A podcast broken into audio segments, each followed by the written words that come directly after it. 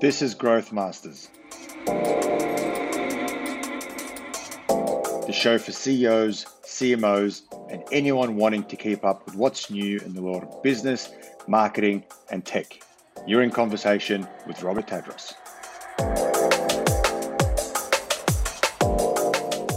Hello and welcome to the Growth Masters podcast. I'm your host, Robert Tadros. Joining me on the show today is Lucinda Hartley, who is a globally recognized urban strategist and serial entrepreneur. Lucinda's work over the past decade has focused on leading innovation strategies to improving the social life of cities, now implemented in more than 10 countries around the globe. She is best known as the co founder of urban tech company Neighbourlytics. Her work has been featured by Google, Smart Company, Qantas, the UN Habitat, and much, much more. She was named as one of Australia's top 100 most influential women by the Australian Financial Review and one of Melbourne's top 100 most influential people by The Age. Lucinda, welcome to the show.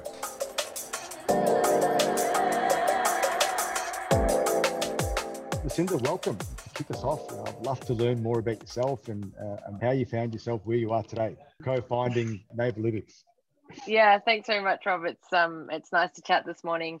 And uh, the story of Neighbourlytics is is is quite a long and winding road, which I think is is the story of many entrepreneurs. It, this is not my first business, but it is my first tech venture. And uh, the the core problem I've been looking at solving, you know, I say this retrospectively, but the the core problem that I can see that I've been trying to solve throughout my career in various different hats is the fact that everyone is trying to create places for people. When you work in city making, I'm an urban designer and you're making decisions about infrastructure and planning. Ultimately, those are about creating communities and places for people. It's very hard to do that if you don't actually understand people, whether that's from a data perspective or a community engagement perspective. And so, if I look at the different things that I've been trying to work on, it's about how do we actually make places better for people and communities. So I, I began my career in urban design. I love the challenge of bringing together many, many different types of questions together around neighborhood planning. And I, I I've been fascinated by communities and planning since an early age. But one of the challenges that I found with urban design is um, the reality of at least being a graduate in that job is is often spending many many hours on AutoCAD, moving like concrete specifications around on a page, and it's very important that we get the concrete specifications right.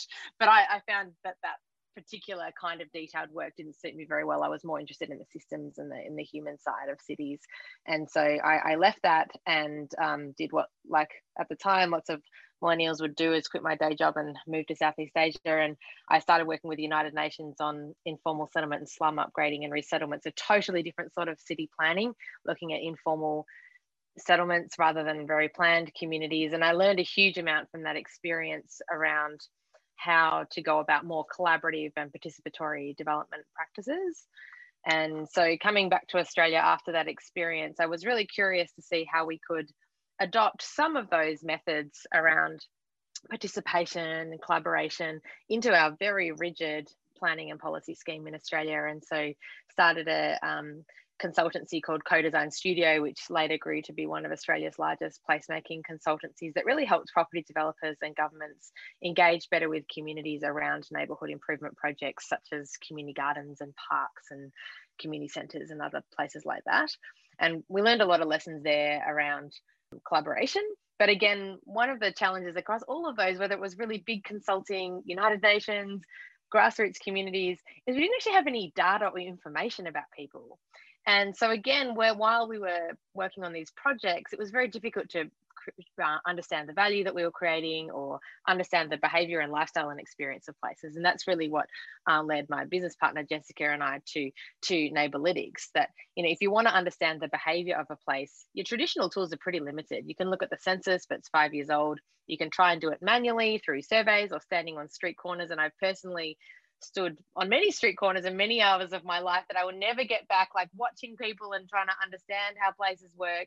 It's just inherently not scalable and most projects don't want to do it even if the information is useful. And so we asked the question of whether we could tap into the the millions of digital footprints that we leave behind every day not so much the personal data, but the interactions that we make with our built environment, the photos we take, the ratings and reviews that we leave behind, the business and community pages, the opening hours. There are billions of data points that tell us about what's actually going on in neighborhoods, the everyday activity that goes on. And so we've created Neighbourlytics, which is a digital platform that taps into that rich lifestyle and behavioral data to provide real-time measurement of what we call urban life. And at the moment, we're working with 60 plus of the world's leading city makers um, to provide these data snapshots about neighborhoods to help them inform their um, development planning and budget decisions. Wow. Okay. So my, my mind just went, like, just exploded, right? And I'm, I'm actually, um, I'm an architect turned marketer. So I can yeah I can right to, to, to, to, a lot what you're saying right. You got you got um, out of architecture. How, how did you do that? oh, look, I finished tried to get a job. I got offered 40 grand and I thought, really? That's all I'm worth after seven years? Yeah, it's a, it's a passion job, that's for sure. Correct. So I, you know, I've always had a bit of a passion for, for tech and marketing and, and just sales and um, kind of fell into it to be honest. And next thing I know, I was, um, yeah, here I am leading an agency of, you know, 70 people. So it's taken 15 or 16 years to get to where I am, but I, I think I've still got a bit of a, a soft spot for, for, architecture. I like to, you know, to, to double here and there with, with, CAD. But yeah, I think my passion now has really been marketing. That's just where I love influencing behavior. That's really mm. what I, you know, what I'm, what I'm truly passionate about. So back on the platform. So this is real time. This is live data. Yeah, the data is available live. We actually don't report it live just because the volumes are so huge and the price point's so yeah. high. But we take a snapshot in time uh, that gives an up to the minute or up to date picture of what's going on. I think traditionally, when we're trying to understand, you know, the social life of neighborhoods, we look at five year old census data. And, you know, we've just had a global pandemic. We know that behavior and lifestyle has changed so much. You know, is data from 2016 really the right data set to be looking at? So we look at recent um, on demand data, even though it is, it does exist in real time. We don't report it in real time. Interesting point, right? Have you seen a big shift over the last sort of 12 months? Yeah, absolutely. And this is the thing that I think is fascinating because the physical environment hasn't changed, right? Yeah. I mean, the buildings and streets, parks, they're all still there.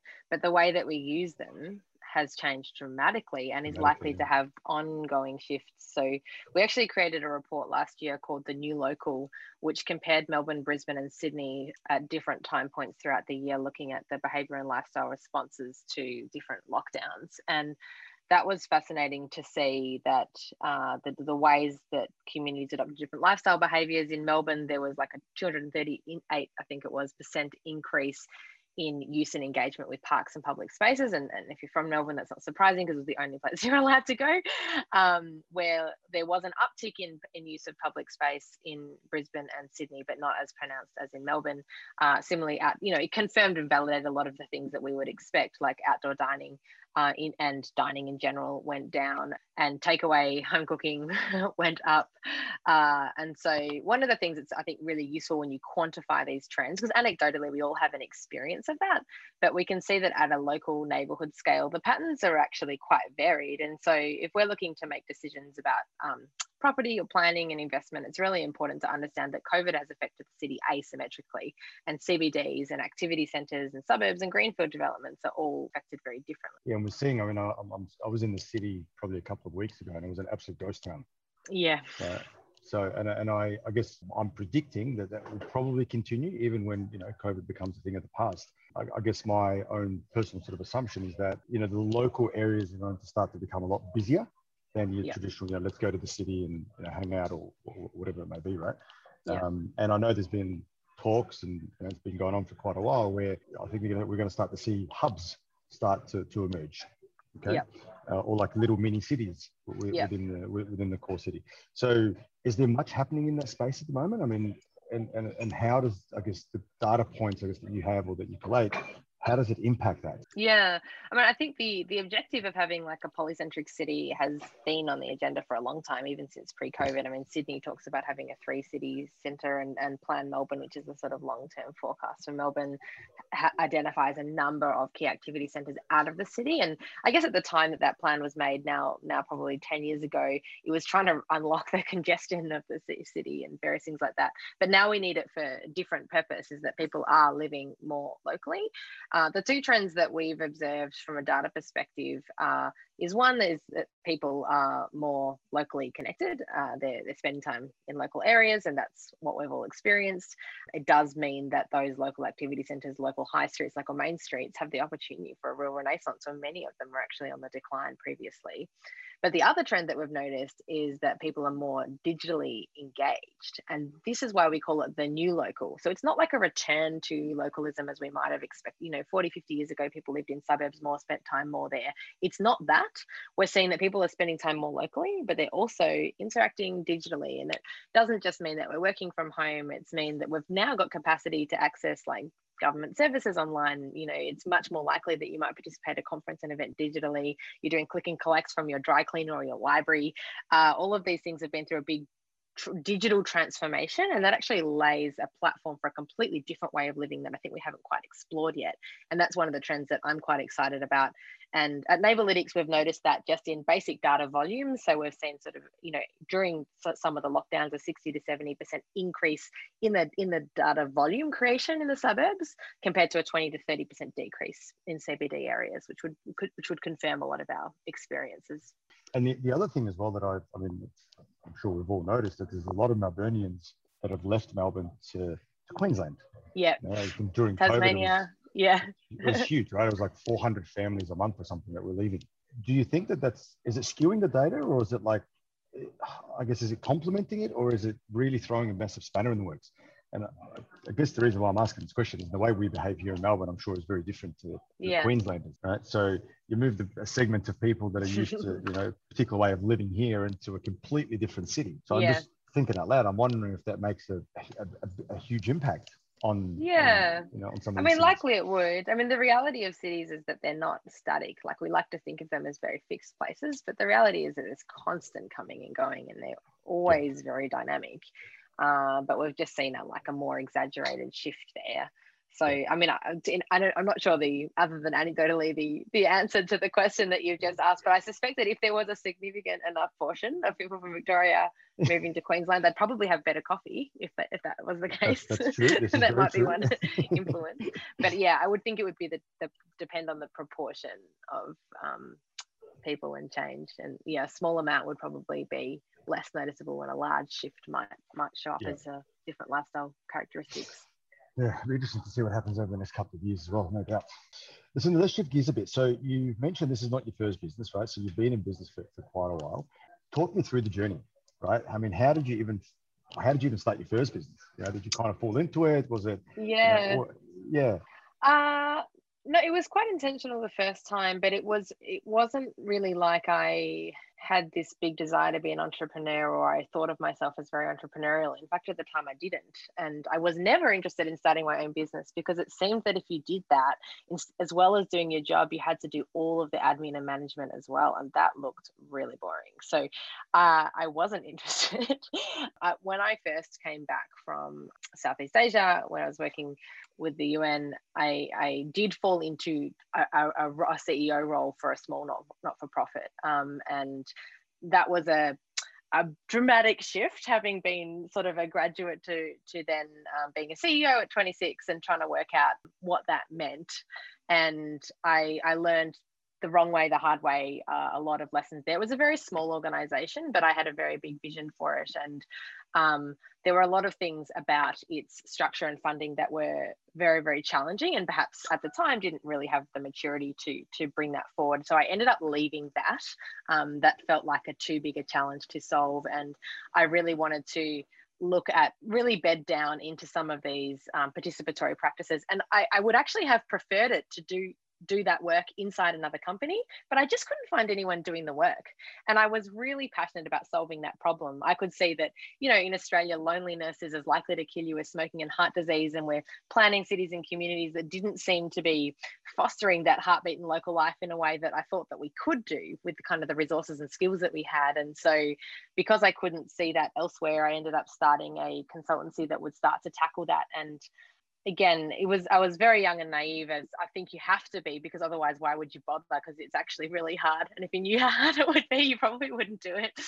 Uh, but i was really initially driven by kind of this vision and passion which lots of entrepreneurs are and have had to work hard i think to fill in a lot of the other skills around team management and growth and funding. So yeah, certainly learned on the job how to do a lot of the other strategy, planning, team management, business development, sales, everything that you have to do in this first seat, and then then working out how you progressively delegate those to others over time and elevate um, your position to be more uh, across the vision and strategy.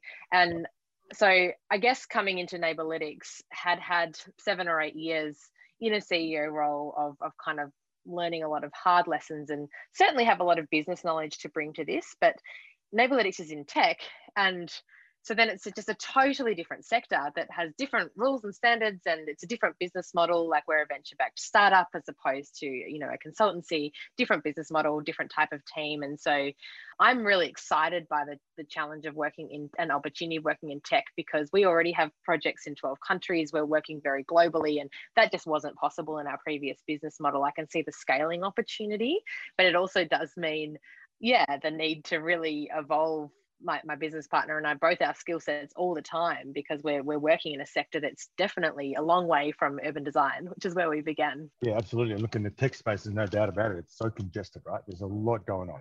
Every day there's a new platform or a new piece of technology that's that's starting to emerge. And uh, I guess the, the question here is, are you finding that I can't imagine you would have a lot of competitors, right, in the space. Hmm.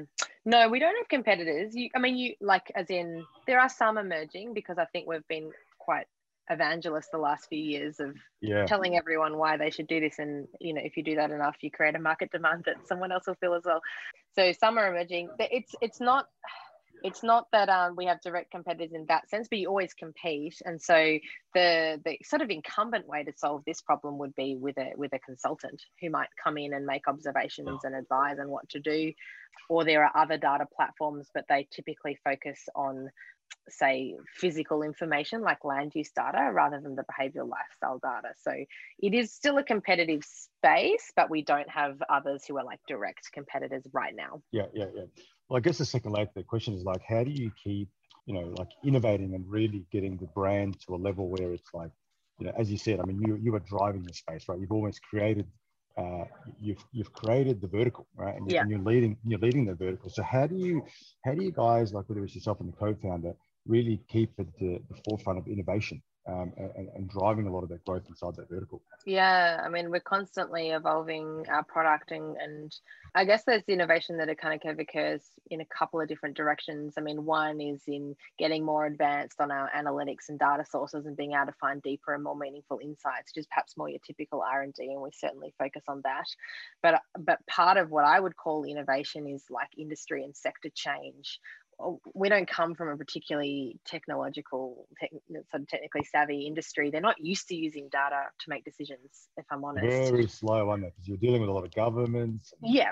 Yeah. yeah. So everyone's yeah. talking about data, but when you actually ask them to make data led decisions, they go, well, I'd really just rather go with my assumptions and, and gut and what I've always done. So it's yeah. uh, the, the other part of innovation, which is perhaps where I spend a lot of my time, is on perhaps market development or industry capacity development are really honing into some of the pain points around the way that they're doing things currently and getting people to think bigger about the opportunity of data and technology and bringing together you know different um, either you know customers or sector industry bodies and players to to talk about and discuss some of these things. So for example in may we're running a masterclass on data led decision making post covid and we, we do a lot of strategies like that, which I feel is an innovation in the sense of where we're trying to change mindsets and behaviors of our customers to help them do their jobs better ultimately, but it does help sort of build market opportunity at the same time. Yeah, absolutely. Yeah.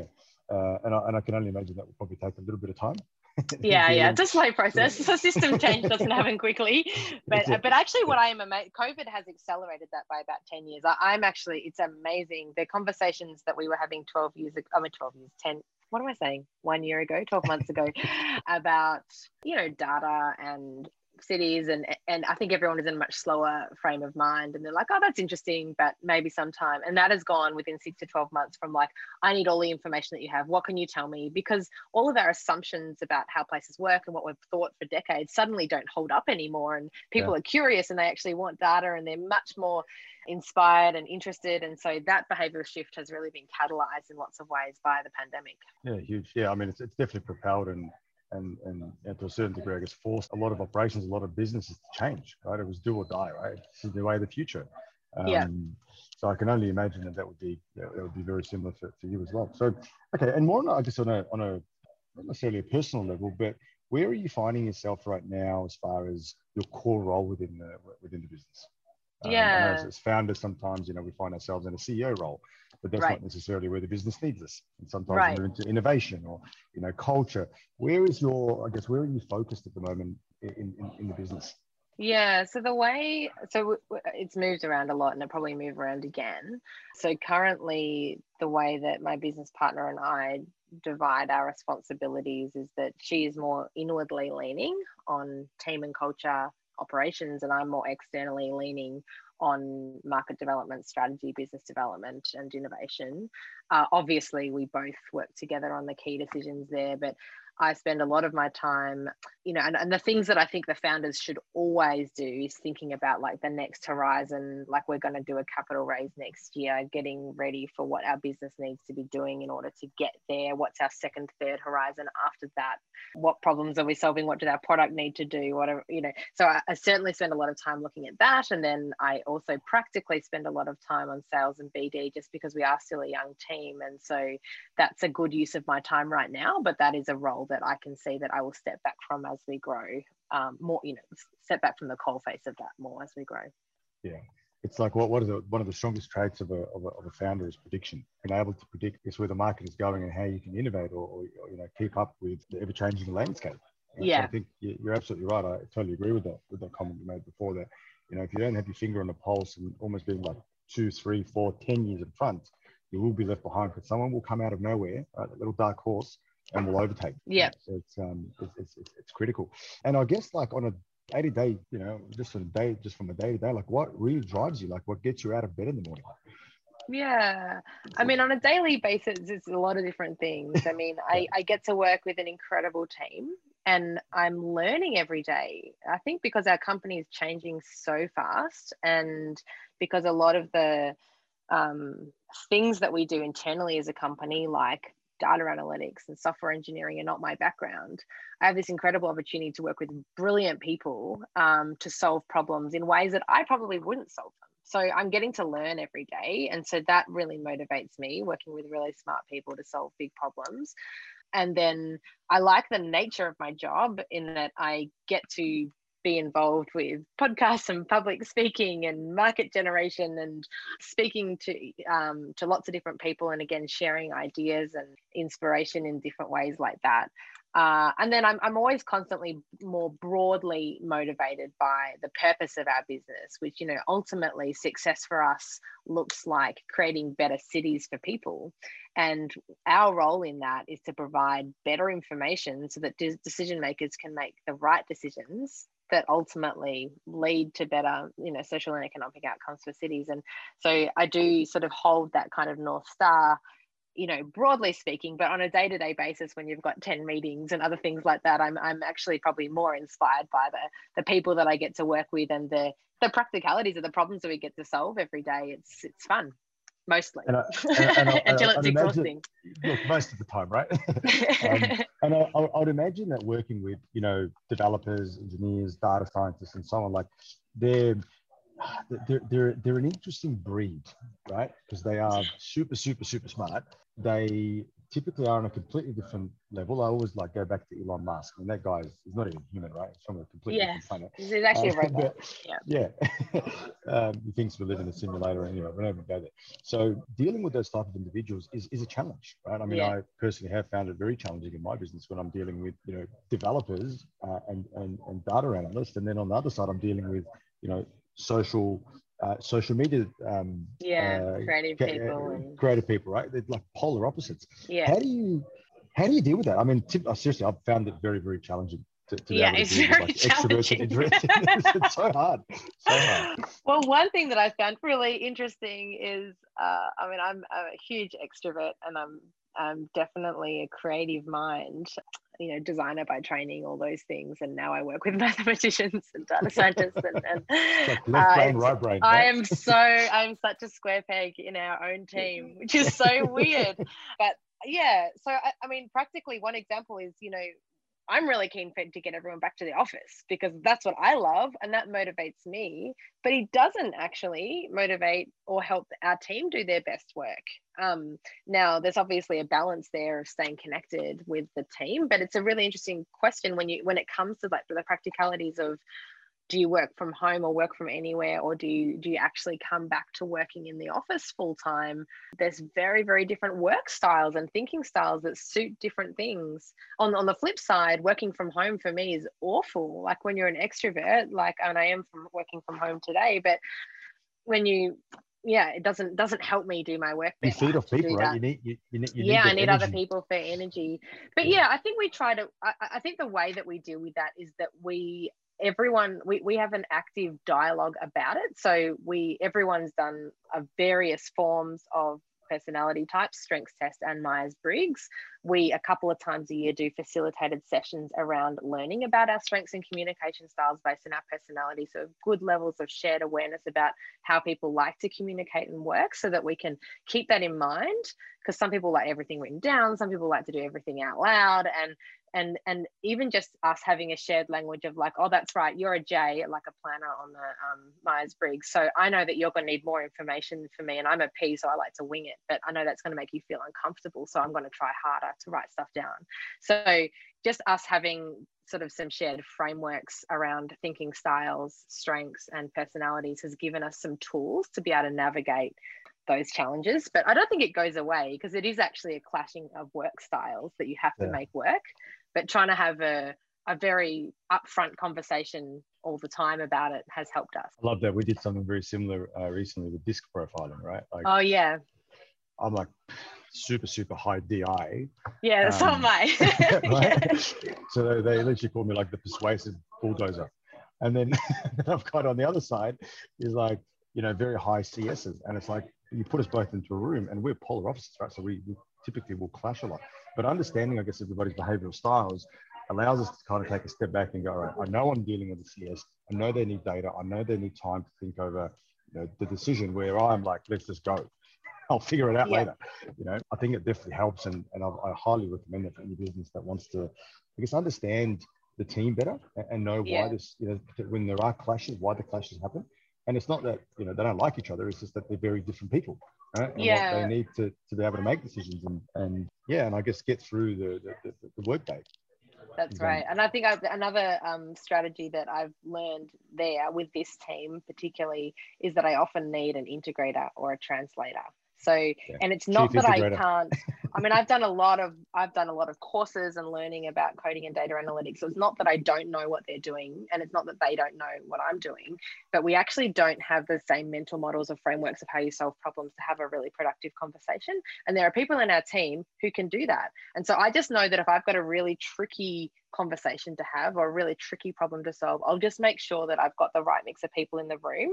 Otherwise, it might just be that we're just talking across each other and can't understand each other, even though we actually do fund you know on a fundamental level understand each other so yeah. that's been really helpful as well having kind of integrators in our team everyone's saying the same thing and trying to get the same outcome it's just yeah. the way that they get there and the way they yeah you know communicate it is different right? that's right yeah um, yeah, interesting. Yeah, it's, it's but on the whole, working with technical people, yeah, I was gonna say on the whole, I find working with technical people much easier than working with creative people. Just. I agree. I agree. Because creative is very subjective, and we, you know, typically they change their mind a million times, right? yeah, yeah. Um, done or it's not, or you know, it's great. data or developers they're like, like this is it, right? This is the way it needs to. This is the way it needs to be built. Or this is the way it needs to be communicated. So, yeah, they are, mm. they are much better to, to deal with. Okay, what's on the horizon? Where's Neighbourlytics going? Where, you know, yeah. what does the roadmap look like over say 12 months to, to, to say three years? That's right. So we're in a big transition right now where our data has historically been available on demand for customers. So they they buy one, two, three neighborhoods at a time. we are shifting from from next month to a subscription platform where you subscribe to a much wider database of neighborhoods. Now the opportunity there is in rather than just seeing Melbourne, Footscray, whatever it is, you're actually seeing your neighborhood in the context of hundreds of others, and you're able to benchmark and compare and see the trends and patterns and make much better decisions. It's always been our goal to do that, but the database architecture needed to power a platform like that was very complex. So it took us a while to kind of get there from a technical perspective. So our immediate next horizon is moving um, formally into a subscription SaaS business model, which is again different from what we've done before, which is still from an analytics perspective similar, but from it's on demand purchasing rather than subscription purchasing. We are then working towards a major funding round in 2022. And the purpose of that is really to um, press the accelerator high on scaling. So we already have a very broad footprint working with most of the sort of the major brands of in, in property and government. And we have um, major customers in other countries as well because our platform works globally but we really want to spend this year honing the product model for high growth sales, which will be the um, the objective after the, the, the funding round.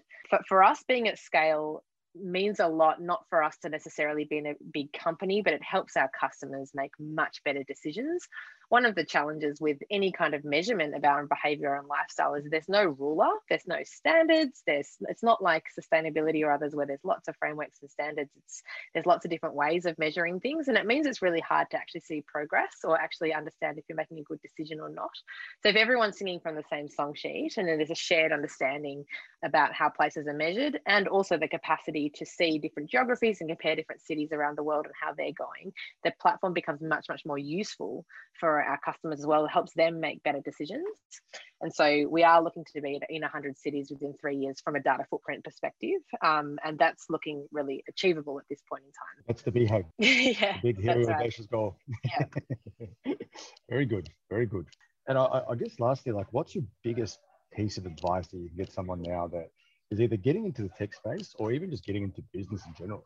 Mm. In the tech space, I would really strongly advise people who are non technical founders to give it a go because I didn't for like a decade because I just assumed that because I wasn't a computer scientist that I couldn't run that kind of business, which is a really false assumption. I actually think non technical founders make some of the best founders because they're able to be real experts in the domain problem that they're trying to solve and they're looking to collaborate with technical people rather than being the people who actually creating the technology themselves. So. I'd encourage lots of people who've perhaps thought of themselves as being adjacent to or outside of tech to fully get in there and because there's so much opportunity. And then in business in general, I think it's probably just similar advice on I think if you try and work out what it's actually like, you probably will never start and so I, I, think it's it's like you can't turn a parked car. Um, you've actually got to be driving before you can steer and even know which direction to go.